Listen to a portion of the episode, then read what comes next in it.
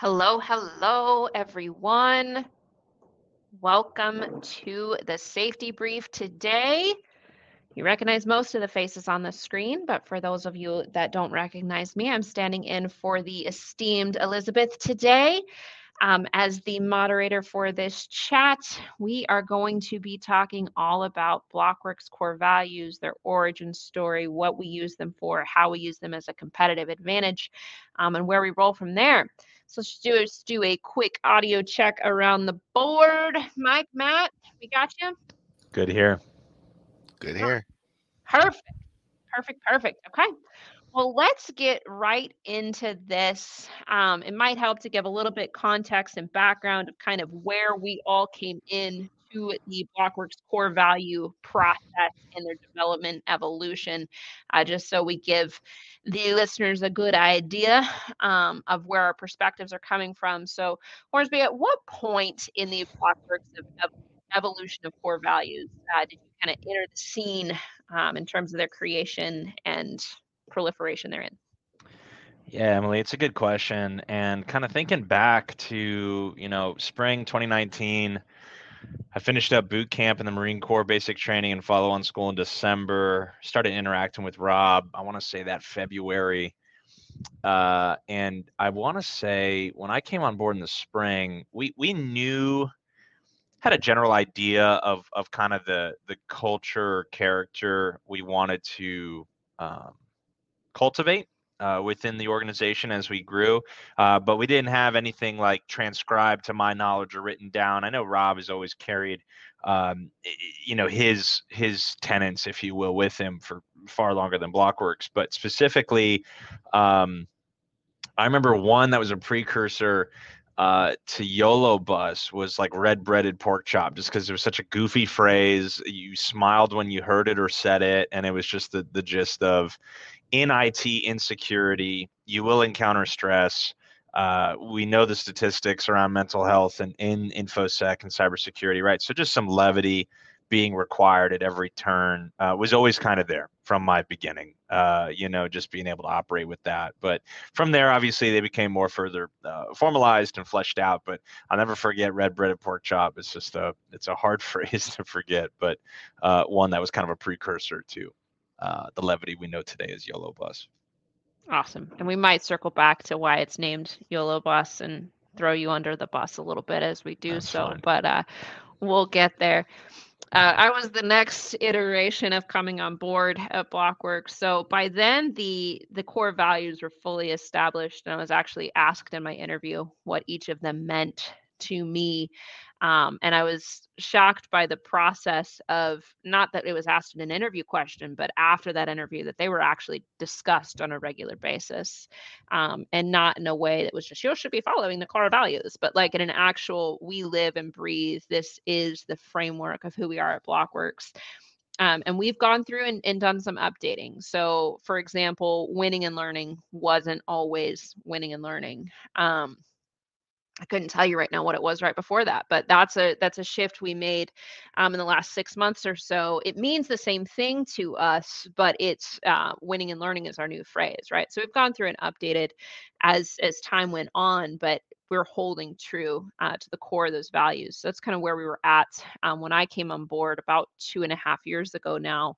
And then Matt's the newest to the team. Tell us a little bit about, Matt, what you experienced from the outside perspective of these core values, and then now your feelings internally. See, this is where it gets fun, because I started working with the group small scale around the same time that Mike actually came into the company. So I had the unique ability and the unique pleasure of seeing everything develop, but not being part of the fun. So I was like the kid that was stuck on the other side of the fence while everybody else was having fun. And I never got to do anything. I just got to look through the little slats of the fence and be sad. So I got to watch all of this develop. I got to see how everybody started, where everything moved to, and just watching the overall maturity of how everything came together and where it is now is honestly, it's what really drove me to make the determination and the decision to finally listen to Mike and, you know, pick up my ball and go join the party instead of, you know, playing solo ping pong against the table myself. There you go. And is everything that Mike promised you in terms of these core values kind of proven out, or how has your perspective or perception changed now that you get to play in our sandbox with us? Such a liar. Paul Bunyan lied to me. Yeah, you are live right now, Matthew. No, everything has been like, in fact, if I were to say anything, I think he undersold it, honestly. Coming in, seeing how everybody works, seeing how the team gels together, looking at the process that everybody goes through as part of, you know, even being a part of the team. The process is laid out in a way that by the time somebody joins, you already know they're going to fit. You already know that they're made of the same material that the rest of the team is made of. You're not going to have somebody come in that's going to appear as though they're going to be a perfect fit and end up Taylor Swifting the entire organization out from under you. That's right. I had to go there. It's relevant. Absolutely. It's a relevant analogy. It's a relevant analogy. It's an absolute relevant analogy for those of you that are not following the Taylor Swift situation. To bring you into context, she has recently started going to NFL football games, and the NFL broadcasts have become more about Taylor Swift than they have about football, to the point where in the last game, they cut to Taylor Swift 17 times during the game, which there's not a whole lot of that many more drives, right? So like literally every drive they were cutting to Taylor Swift. So it's a question of becoming a distraction, or how is this being handled in this environment? Just going to throw this out there. Brittany Mahomes wasn't even this much of a distraction. Right? Amen. Amen. And she tried. She tried really hard to be a distraction. But it was a little bit more of a flash in the pan distraction. But in this case, I'm not so sure Taylor's trying to be a distraction so much as we're conflating it to be said distraction, right? Like there's a little bit different, and we're not going to go completely off the rails here, but of course we had to bring in, you know, pop culture the day, and where that stands. But that speaks into really, let's talk about what our core values are, right? Because I'm sure there's some people watching or seeing that may not actually know what one of those core values is. And it's not listed as a core value, but not becoming a distraction is kind of one of them. And it's a little bit of an unwritten core value, which might make its way into our vernacular and purview, but we say it a lot, is one team, one fight.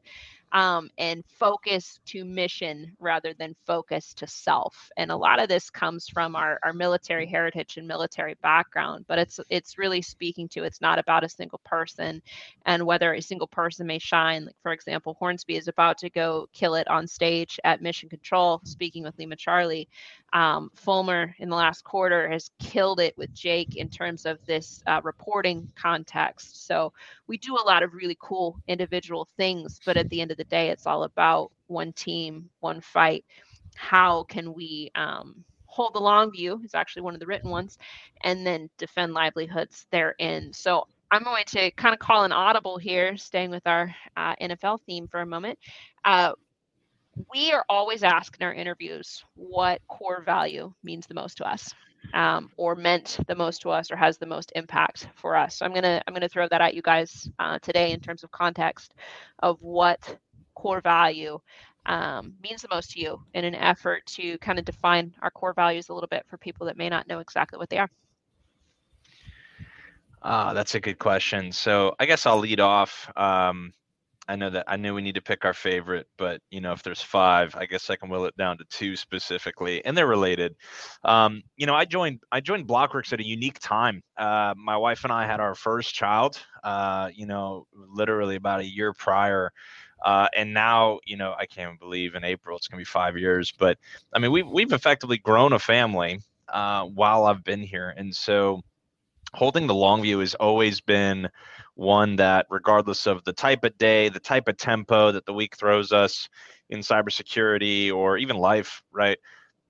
I think Hold the Long View has had both personal and professional implications. And I think, just as an aside, that is going to be, I think, the common denominator that separates the core values that we have against platitudes on a wall or on a sticker or on a website, because that's where they stay at most places I've personally experienced. But, you know, when they're invoked often verbally on the team that you're on, when they translate to both your personal and your professional life, holding the long view means I should not be burning myself out at work because of the long view for the company as well as myself, right? And so each of these really interweave elegantly to our own personal lives, because what is the long view? The long view is none of us are going to have cybersecurity really written on our tombstone, right? That's not the legacy maybe we want to leave. And so with that, I think good works is that close second for me, that that really truly what we do in the form of defending livelihoods through cybersecurity prevention is incredibly important.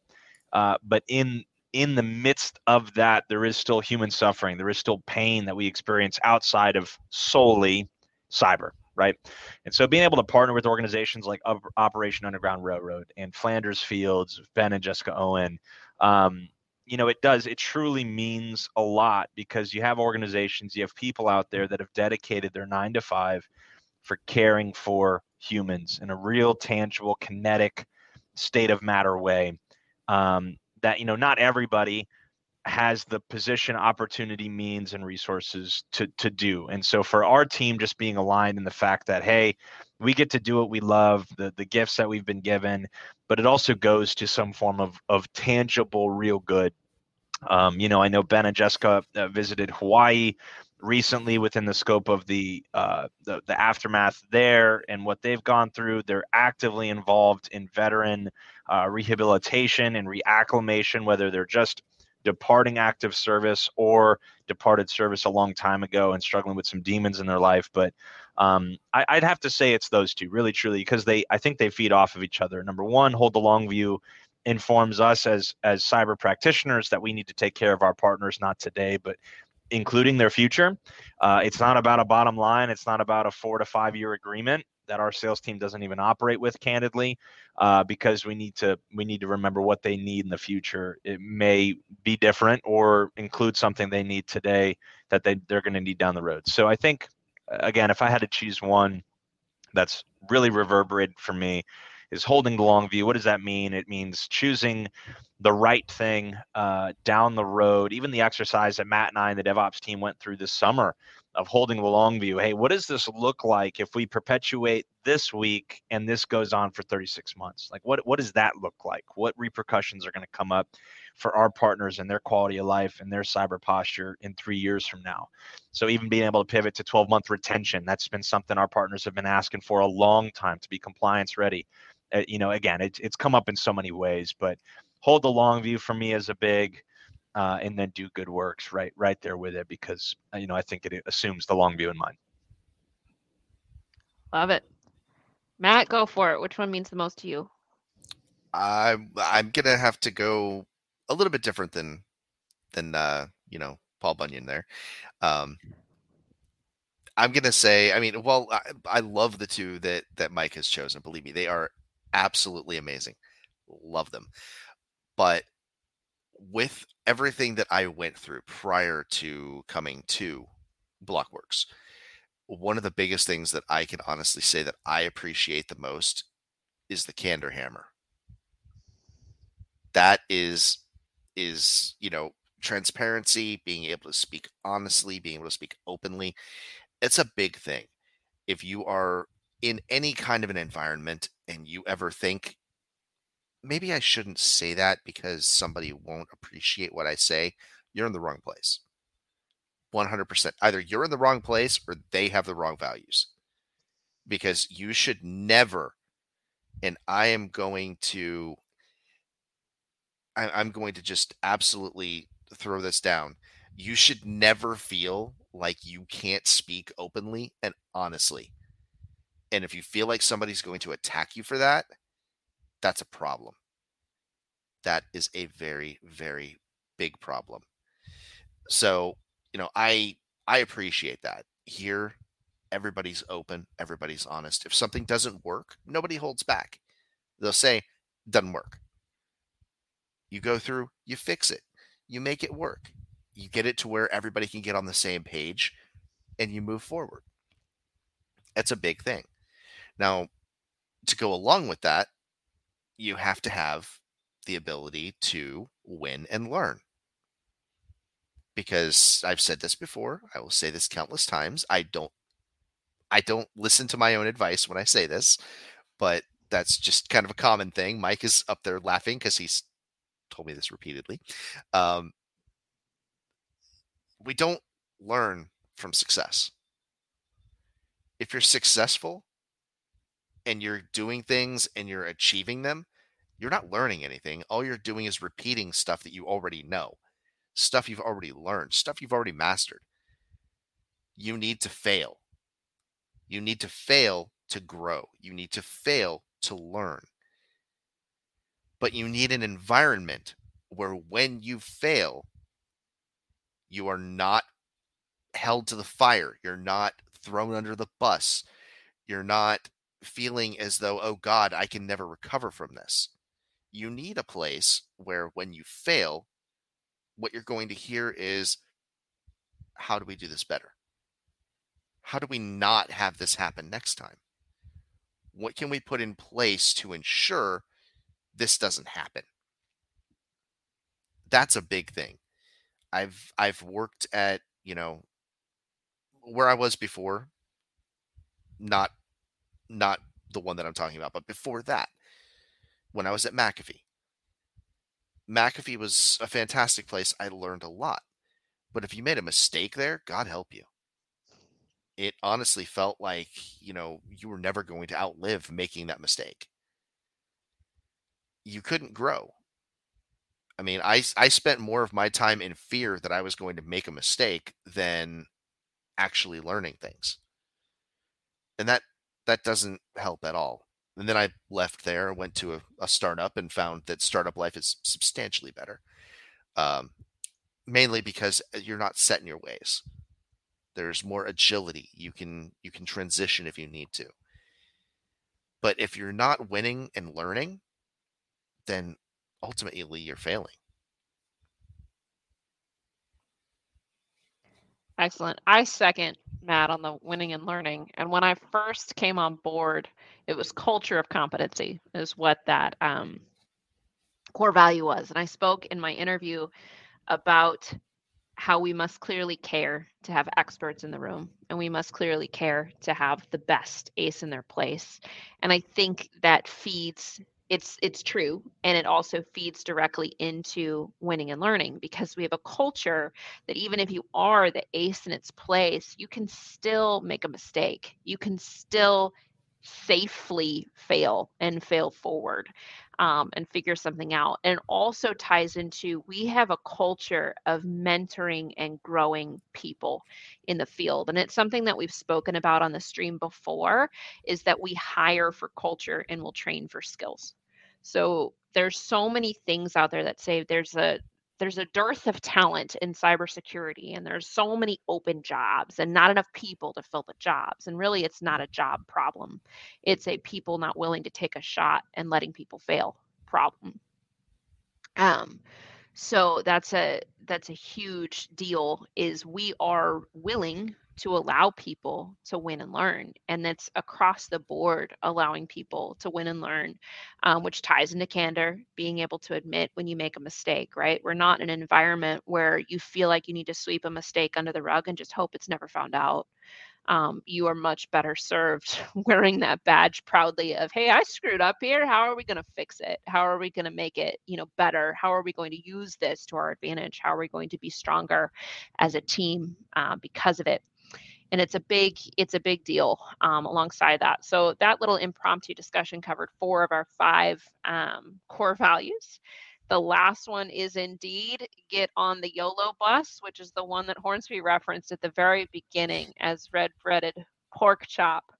So first, Hornsby, if you can tell on yourself as to why it's now called Yolo Bus. You hear it, it's just funny. It just sounds funny. It's a great phrase. Where it came from, it just makes me hungry. That's all it is. I have no clue. It just sounds funny.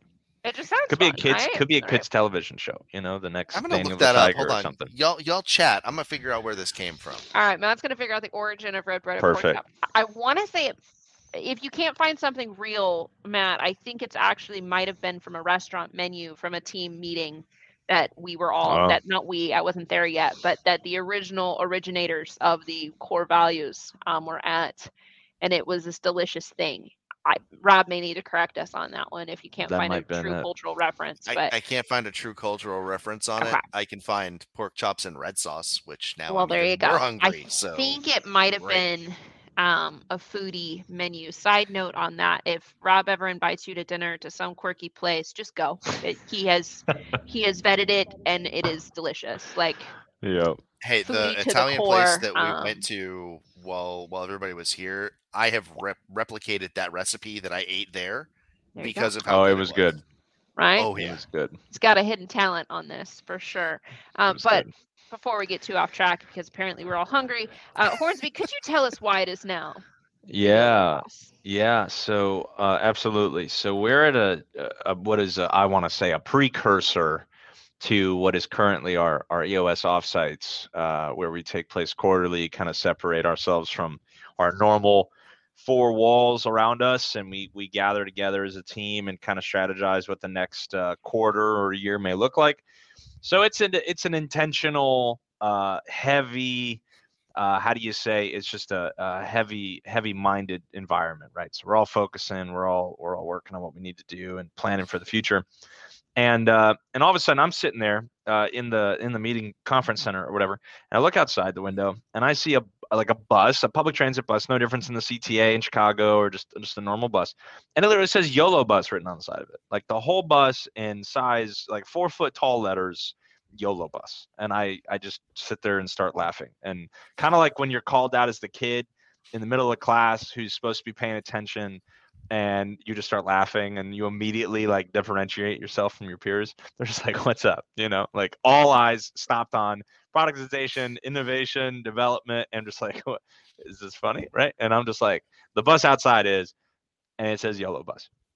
Little did I know we were in Yolo County, California. And so their buses were called Yolo Bus, and it was before the whole YOLO thing became a thing and whatever. And so a lot of people maybe at work use the phrase hop on the struggle bus.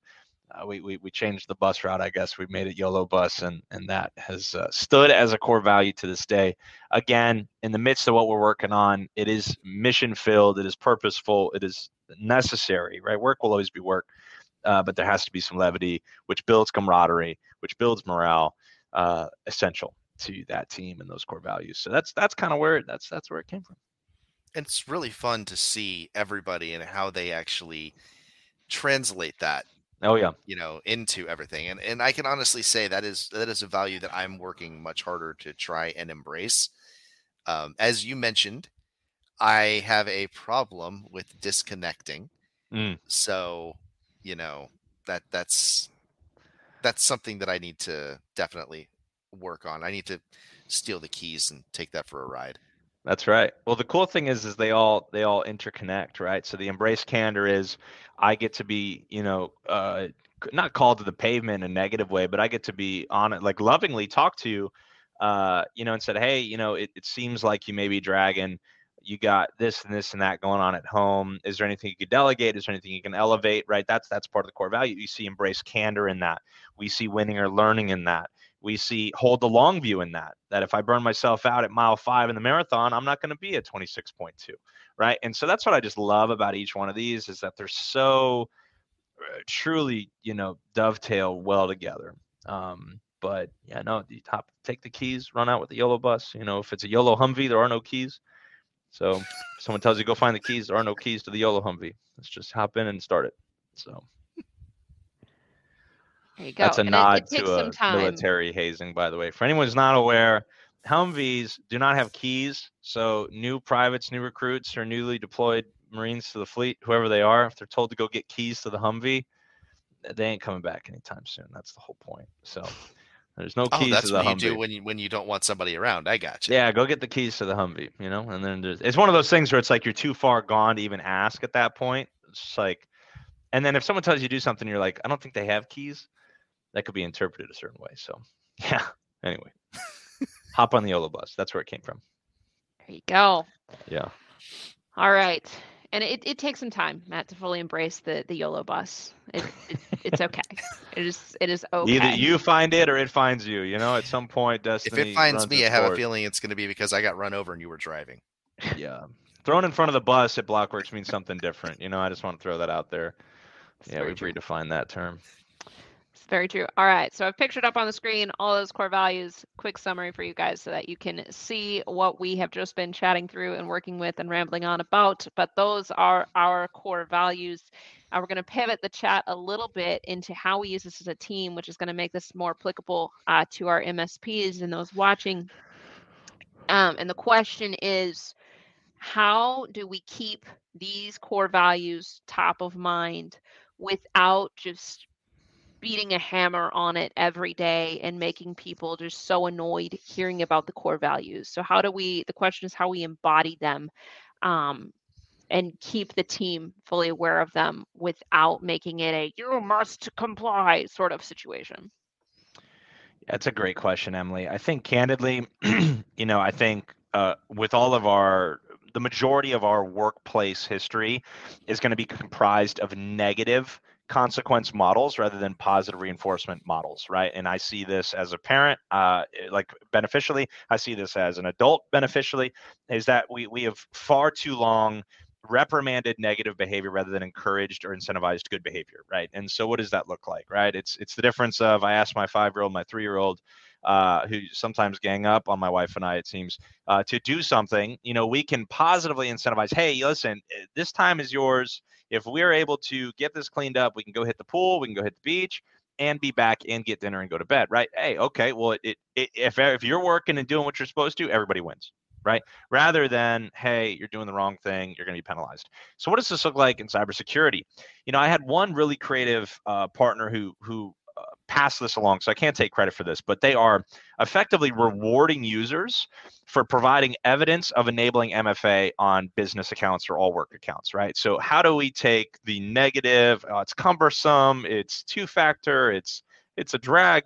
How do we make it fun? How do we gamify it? How do we create a positive spin on it? And, you know, and so what they did is they reached out to each one of their clients. They said, all right, hey, you know, as an MSP, we have, you know, 25, 35 customers, whatever it is, the first top 3 to get back to me with like 100% users that have enabled MFA, whatever, gets like $250, $100, and $50 Amazon gift cards, right? Like they just came up with these really creative ways to incentivize positive behavior. And what does that bring us? That brings us to BLOKWORX's core purpose is to defend livelihoods.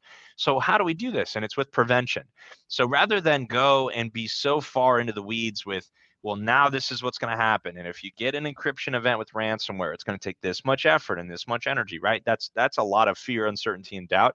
How do we put a positive prevention spin on it? Not to like nullify the reality of it. That's not the intent. But how do we create a positive idea of cybersecurity? How do we make it, you know, everybody becomes a stakeholder in it? And so I think, again, there's ways to embody some of this. And what does that do? It holds the long view. It results in winning and learning. You know, it just a lot of that stems from it. But I think specifically creating a positive, you know, obviously along lines with hop on the Yolo bus, but a positive spin on, you know, yes, these are plaguing issues, but how do we combat them in a way that they can be prevented, specific to obviously cybersecurity prevention? Yo, Matt, anything to add there? I think you're right. It has a lot of this comes down to communication. Now, I mean, we've seen, obviously there's articles out there that, you know, they use titles to try and grab your attention, and it has nothing to do with anything that you're actually reading once you get in there. Like, you know, man finds four-headed bat. You go in there and it's a man found a shiny rock along the beach today. It's like, it's had nothing to do with anything that you put in the headline. Why? No, you can't bait and switch people like that. So yeah. A lot of what I find is the communication aspect has to be on point. And I mean, it's one of the best things that you can actually do. If you have that, you're set. Just, yeah, that's about it. There you go. All right.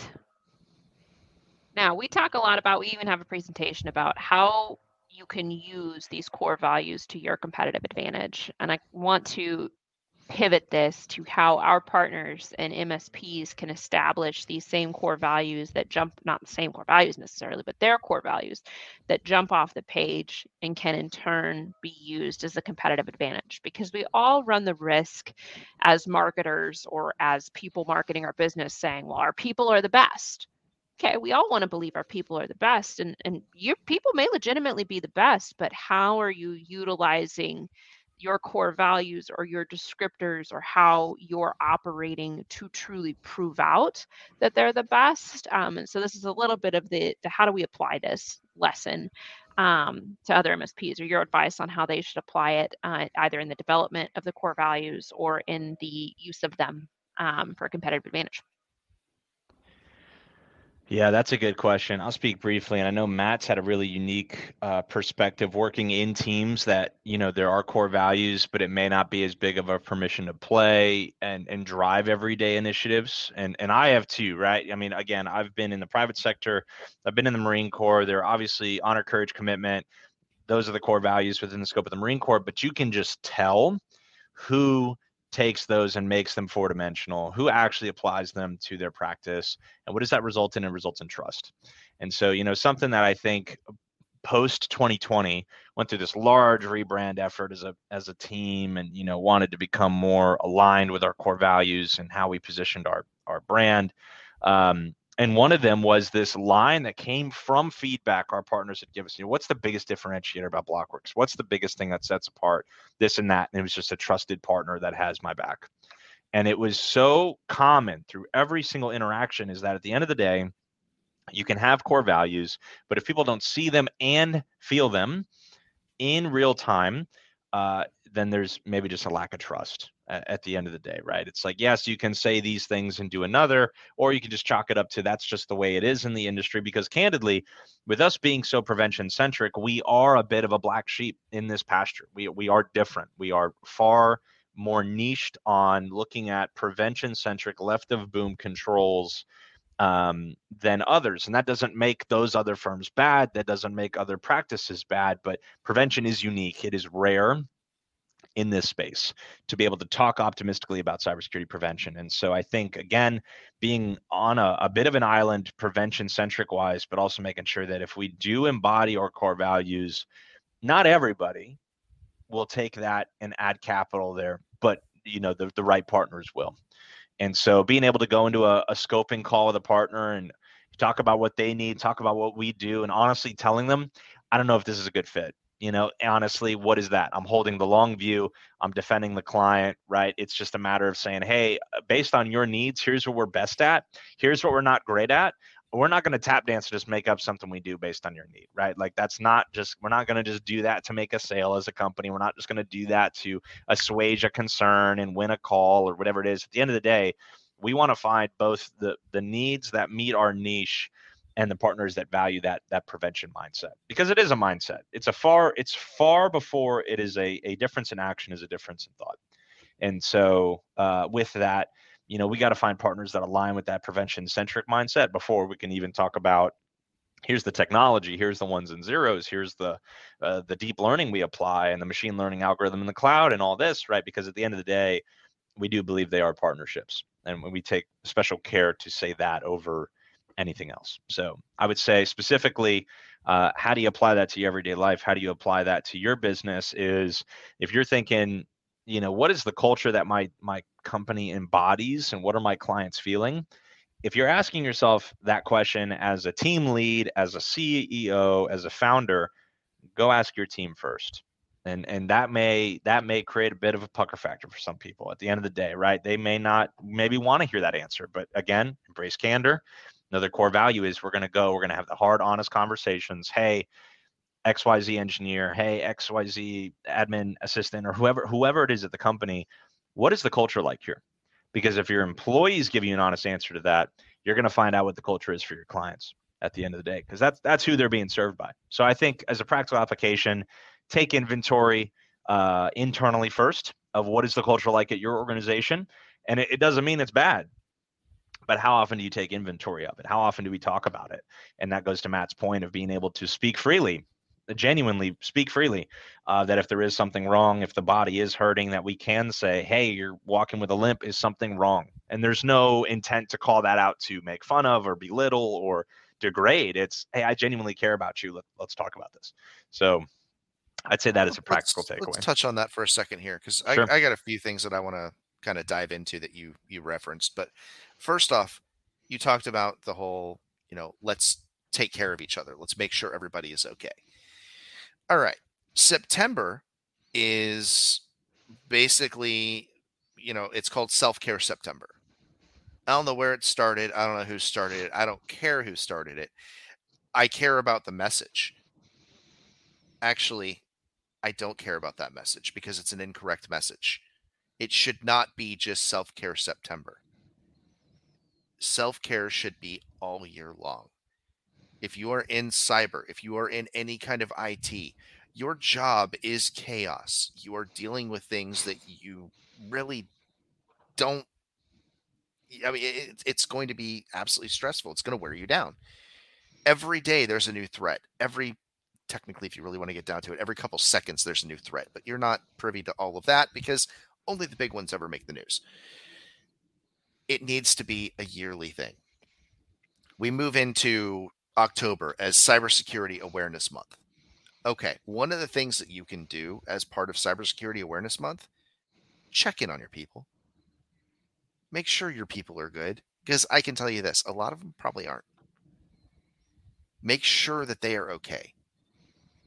Now, you were talking about the communication aspect of things again. Now, I've had a few conversations lately where people were recommending things and they said, oh, well, what do you find is the most effective way to prevent, threats in your environment? Okay, the key word there is prevent. So their list of things, and mind you, this person had a very fantastic title that makes you think that they should know a lot about the industry. Their recommendation was to use Microsoft Defender along with any number of programs that are 100% proven to not even be remotely prevention-based and barely would qualify as detection-based from my testing and how bad they actually are. But when prompted and said, why don't you have anything prevention based on there? The response back was along the lines of, it doesn't work. Really? It doesn't work? I've been throwing everything I can at prevention based solutions for over 5 years. I think I've had one instance where something got by it, and that was a misconfiguration. You can't grossly say things don't work, but that goes into the holding the long view. You said we're the black sheep. We're the ones that are the outliers. We're the ones that are going to be on that outside looking in at everybody else that's, drank the Kool-Aid and they're all about certain known names with certain reputations and they want them because I know who they are. Great. MGM knew who they were. How'd that work? So you're going to encounter things. You're going to encounter pushback. You're going to have people say, well, I don't know what this does, so I don't think that it's going to be the best. Okay. Hold the long view. You're going to see the shift towards prevention. Cisco said it the other day, and then for some stupid reason acquired Splunk, that they wanted to focus on prevention. Cool. Let's focus on prevention by spending billions of dollars on a company that just basically tells you that something's in your environment. Well done. I think they were just trying to pay their bill. I think that's all they were doing. Really, that's all it was. But you're going to have that pushback. Stay with what you know. Stay with what you have validated. If you've done the work, you've done the efficacy testing, you know where everything stands. You don't have to worry about somebody pushing back. Because in the long run, you're going to be able to prove them right. And then it's not about saying, I told you so. It's about saying, how can I help you? How can we make this better? How can we learn from what we have encountered and both move forward to win? I distinctly remember in one of the very first sales conversations I ever sat in with Hornsby, I was just riding sidecar and listening to him go about his work.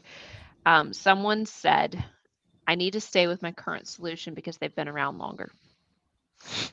And we had a sidebar chat about the fact that the Catholic Church has been around for a really long time. Does that necessarily mean that it's the best solution, right? And I remember he stopped short of saying that loudly in the call, and I was impressed at the candor within that as well, actually, on the holding of the long view of that particular thing. But to Matt's point here, trailblazing and even being on cutting edge has not been around the longest, but it most likely is holding the long view, right? It's most likely looking at the future landscape and what's going to happen and where things are going to go, and which bus you want to end up on. And no offense to the Catholic Church. It has done great many things for a great many people for a great many years, but that doesn't necessarily mean it's the church of today that everybody needs, right? Similar to, you know, our past solutions. I had to walk that back a little bit. I'm a pastor's kid. Like I can't defame any church whatsoever. I am all for whatever church works for you. But that being said, it's the same concept of, are we holding the long view of what our solution can do and where we need to impact it? And it also ties back into holding the long view, not just for the solution, but for the clients that we want. At the end of that call, to kind of make this a full loop, Hornsby and I had a meeting and we said, this person is not for us.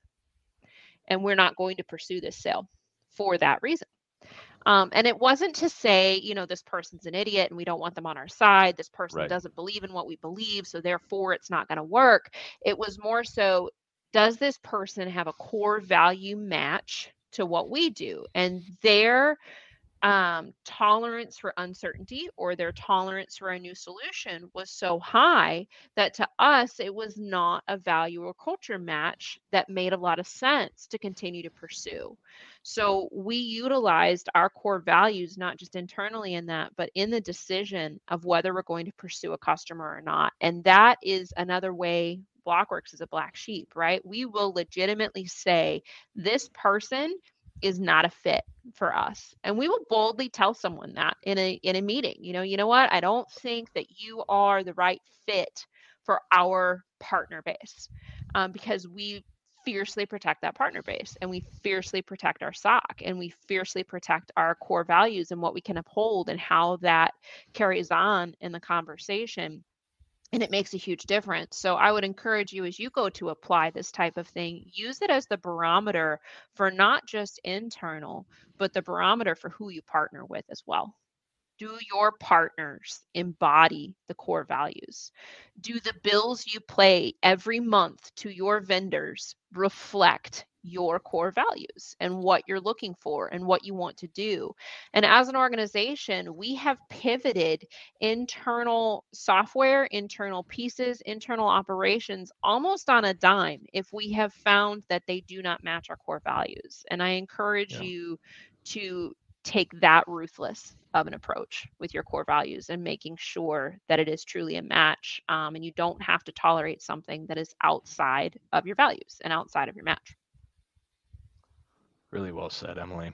Yeah, really well said. And I can just to double tap real quick. You know, you'll hear it a lot from the BLOKWORX team on these streams. We're going through a book from Jocko Willett called Extreme Ownership. You know, and I think where the practical application comes on this is, before we can do anything for our clients, customers, end users, partners, we need to first eat our own dog food and practice it ourselves. And so right now, I think there's an opportunity to raise the stock in the market for accountability, raise the stock in the market for ownership, and that, you know, within the scope of cybersecurity comes with, you know, being able to know your core values, know your service delivery model, and make sure your customers do too, right? And so, no, really well said, Emily and Matt, to both points of, you know, where we see core values come off a piece of paper on a wall, and really walk the earth and become 3D and 4D and you know, where we see the kinetic of byproduct of what is leading a company with core values truly at the helm, not in the basement on a dusty wall and those were stood up 20 years ago, and that was it, right? Keeping those in mind, remembering where you came from is an important piece. Also, as you know, we're going to find, and there's a lot of people right now that I've seen that have become displaced, unfortunately, due to a lot of reductions in force, etc. One of the things that I would really recommend that you do during your process, if you are looking for a new place of employment, ask during the process. Don't say, what is your culture? People are going to give you a whole bunch of things that you want to hear at that point. It's the same thing. It's the same reason why when I was interviewing people for roles, I wouldn't ask them basic technical questions. You can study for those. I don't want things that have been studied for. I want real answers. So ask them and say, hey, I'm just curious. This role, are you hiring, or are you interviewing external and internal for this? Because if they come back and they say, oh, no, we're only hiring external, that's a red flag. Why exactly is there nobody in that company that was remotely interested in this role? Is there no person in that company that's capable of fulfilling this or moving into it? Or is it because there's no person in that company that wants to put up with whoever is going to be overseeing that role? Or is it such a terrible role that they know that their work-life balance is just going to be non-existent at that point? Ask questions to make sure that you are understanding where it is. Make sure, and this all comes down to the same thing that everybody should be doing. All these core values are designed to better you. They're designed to better your company. They're designed to help you see what your actual value is as an employee and as an employer. If you don't know what your value is, how are you going to help value everybody else that's in your organization? You can't build somebody up if you honestly don't believe in yourself in the first place. On those hiring lines, as an employer, we would highly encourage you to have an all-team interview. Mm-hmm. And this is a practice that we hold tightly to here at BLOKWORX. And I was employee number 6, so I got to be in front of 5 other people. Fulmer was employee number 21, so he got to be in front of 20 other people, right? But mm-hmm. It is a full team as much as possible. I mean, we may have had some people on night shift, so it may have been closer to 15. But as full as possible, right? This full team interview. So you can do exactly what Matt is saying. They need to be able to see that culture in action, and you need to be able to see what's going on. So as an employer looking to round out your team, get that team involvement, encourage an all-team interview. It does a couple things. It allows the potential employee to really see where they'd fit and to actually ask those hard-hitting questions that they should be asking. It also gives your team buy-in. We have had some interviews after this team interview. It is not just a rubber stamp situation. After the interview, we stay on as a team and essentially say yay or nay. And there have been a couple situations where the entire leadership team was gung-ho about a person and we did not hire them because the whole team came on and said, you know what? I don't think it's a fit. I don't think it makes sense. I don't think it's a culture fit. And they were able to see things that we as a leadership team or as, you know, people that may have known this person in another life weren't able to see. And they were able to really adapt that. On the other hand, it gives an opportunity for the team to see where you as a leadership team are thinking as well. For example, our beloved Jake is very candid in telling me he did not want to like me in the interview, and that is okay. It is 100% okay. He gracefully didn't tell me that in the interview itself, but he now is very proud to tell me that he's like, you know what? I just thought we were in a place where as BLOKWORX, we needed to be single for a while. We didn't need to bring on a new marketing person. We didn't need to bring on a new salesperson. We needed to be single for a while. And then Rob brought your name up and he told me we were going to have this interview. And man, I really wanted to not hire you when I started that interview. And he told me this story not to say that he still didn't want me on the team, but it was to say how powerful that interview is as a team, and as it was reflecting the culture and what it meant, and how, if you go into it with the right mindset, like he went into it being willing to be convinced otherwise, graciously. I mean, he could have gone in and not held the long view. He could have gone in and not held the BLOKWORX value and said, darn it, I think we need to be single. So whatever this woman says doesn't matter. I'm going to deny the interview. I'm going to deny the hire, right?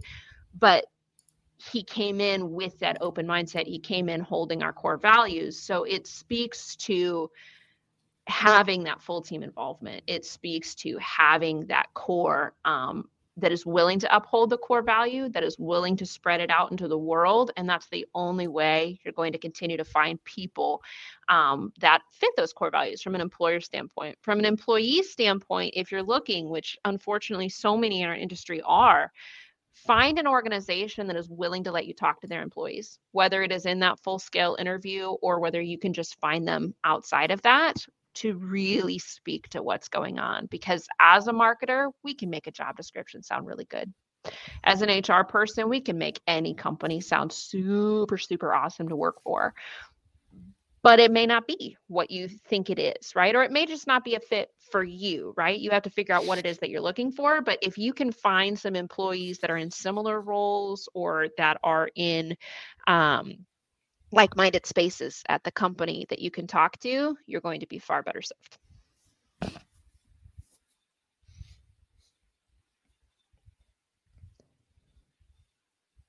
All right. Final thoughts on our core values, on hiring, on how to move it into the world. What do we got? I really want a red breaded pork chop. Right? Really. Dude, you and me both. No, it's just been really well said. I think, again, I'm sitting here listening to this even after talking with both of you, and it drives a spirit of reflection. And if you're not comfortable with sitting in your own thoughts, reflection is a good way to get comfortable really quick. And there's a way to spin it, right? I'm not talking about negative self-thought or negative anything like that, but I think there is a way to look back, be grateful, and also acknowledge where we can be better, where I could be better as an individual, right? And contribute. And, you know, it's also been said, teams are stronger than heroes. I think we're in a societal pivot right now, especially with Western culture. The cool thing about cybersecurity is it's so open source and community driven. You know, it really is about making the industry, the defenders, the front line as strong and bolstered as possible. You know, being at this event, being at Mission Control, hosted by the Lima Charlie team, you know, presenter after presenter is, here's this that you can take back. Here's this that you can take back. Here's these use cases I've seen that we've had specific success with in detecting this or uprooting this or, you know, again. And so the industry of cybersecurity as a whole kind of implies that mindset of the we before the me, you know? And so I think, just reflectively, how can we be better? How can I be better? Contribute more, and hopefully our listeners, those catching it live or recorded, are kind of driven to that same point of reflection: is what is the culture I'm creating? Especially if you're in a leadership role, you are responsible for the culture. You are 100% responsible for the culture you're creating, right? It can always be like this blame game, and someone, well, they're negative and they come to work every day, and everybody's got something going on. But what is the culture you're creating in your home, in your workplace, in your personal life, in your own, in between your two ears, right? It's got to start somewhere. So just keep vigilant watch over the culture you're creating internally, mentally, and around you in your surroundings. And really, that's the takeaway, you know. And I could take that to work and be better. I could take that to home and be better. So it's a good topic to talk about. I'd say just don't be afraid to take your shot. Winning and learning is one of the best things that you can do.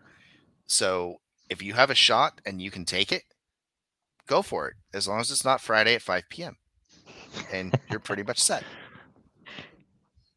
Indeed. Awesome. Thank you guys. Thank you so much for letting me sub in today on this conversation. No, it's been so fun. It has been great to be with you guys, spend the last hour. Special call out to John Stevens watching us on LinkedIn and commenting along. Thank you so much, sir. What's up, John? It is great to see you. Great to see your face. Great to hear your feedback. I'm glad you got something out of that team interview process as well. So that is fabulous. Thank you, everybody, for joining. Absolutely. Thank you, Emily. Really good discussion. John, others catching us, thank you for watching. And hopefully that provided some good reflection as we move into the weekend here after tomorrow, and take that for whatever it's worth and back to our teams in our own homes. Awesome. All right. Well, for those at Mission Control, make sure you catch Hornsby tomorrow. I believe it is at 8 a.m. his time. So it is 10:25. Okay. I believe tomorrow. Yep. All right. 10:25 for those of you at that event. Otherwise, for those of you in California at that time, good luck. Go to bed. Go to bed. We'll be stay in bed. Just doing school drop off. It'll be great. Yeah, yeah. All right. Thank you guys again. Thanks, everybody. Thank you for those that joined us, and thanks for catching the replay. Talk to you later. See ya.